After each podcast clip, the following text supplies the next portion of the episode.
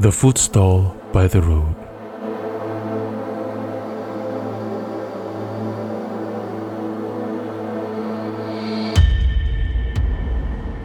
The two motorcycles came to a stop at the traffic junction.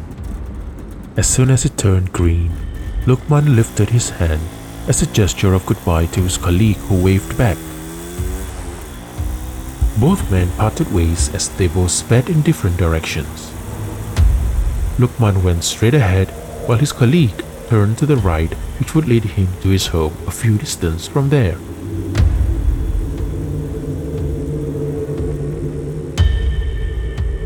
Lukman lived further away, and traveling alone at this time of the night was not new to him.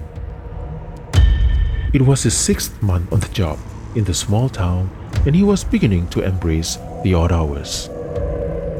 There was a full moon that night, and Lukman whistled as he entered a single lane road. His colleague had told him about this shortcut, and he thought it might be a good time to try. At a bend up ahead, he saw a beam of light. It looked like a common kampong roadside food stall near a forest, and he slowed down. There were five cars and three motorcycles parked near the roadside food stall. He stopped his vehicle as he felt that he could do with a glass of teh tarik at that moment. He glanced at his watch. It was two in the morning. Teh and maybe a plate of noodles would be heaven right now. So hungry. He stepped off his bike, took out his helmet, and walked towards the site. That was when he hesitated. He stopped as he saw something at the front of the stall. Two huge stone tigers stood guard outside the entrance to the place. He was taken aback by the life sized statues and took a few steps back. Something raced in his memory. His grandfather's words came to him about a dimension, a parallel world, and being trapped in it. What kind of food stall is this? In the middle of a deserted area? Guarded by statues of tigers some more. Hmm, strange. He glanced around, trying to look at things with a different view. He closed his eyes and mumbled a short prayer taught to him by his grandfather so many years ago. When he opened his eyes, this was what he saw. There were people in the food stall and on the few tables spread in the perimeter. All of them were wearing dark clothes, but what bothered him was that no one was talking amongst themselves. All of their heads were bowed down towards the ground. There was no one cooking in the kitchen, but the tables were laden with food. The hustle and bustle atmosphere of a busy stall with patrons enjoying their food were missing. It was deathly quiet. He turned to the cars and saw the classic makes. The gloomy atmosphere and the stifling surrounding made him realize that he had stumbled into the world of the Orang Bunian, something he believed existed in a parallel world. He felt a cold sweat running down his temple. His grandfather had taught him that if he had remained standing where he was, he might not find his way out. He plucked several leaves from a low hanging branch of a tree. Squatting on the ground, he started counting one by one as he laid out the leaves on the ground. One, four, two, five, three. He looked up. The store was still there. No one made a move for him, but he was still spooked.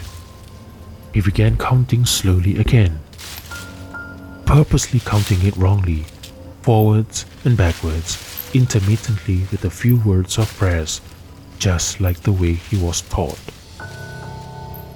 After what felt like a long time, the image in front of him slowly disappeared. He stood up, still holding on to the leaves. His fingers shook as he took in deep breaths to calm himself. Suddenly, he felt a firm tap on his shoulder that shocked him and made him drop the leaves. A policeman was standing behind him. Another was looking at him from the window of the patrol car. What are you doing here, sir? Are you okay? I'm okay. Just stopping a while on the way home from work. Lukman pointed at his motorcycle parked nearby. Just stopping? Are you aware of where you are standing right now? The policeman swept his powerful flashlight across the area behind Lukman. The sight that greeted him made him weak in the knees. There, before him was the entrance to a Chinese cemetery. The two statues of the tigers guarding the entrance appeared lifelike, illuminated by the light of the moon among the darkness. Lukman related to the policeman what he had seen and what he did to come out from the Bunian trap.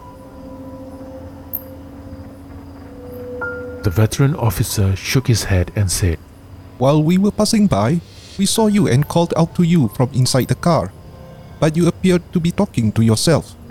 So, we decided to see if you needed help. I was about to have a meal here.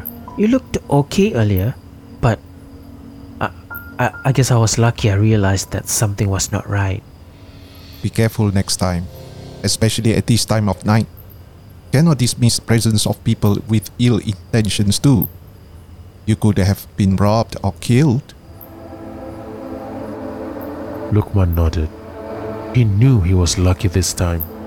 The next time, he could be trapped and there might not be any policeman to tap him awake. As he was escorted out of the forested area into the main road, the lights beyond the statues slowly brightened and the food stall from the Bunian World resumed its interrupted activity.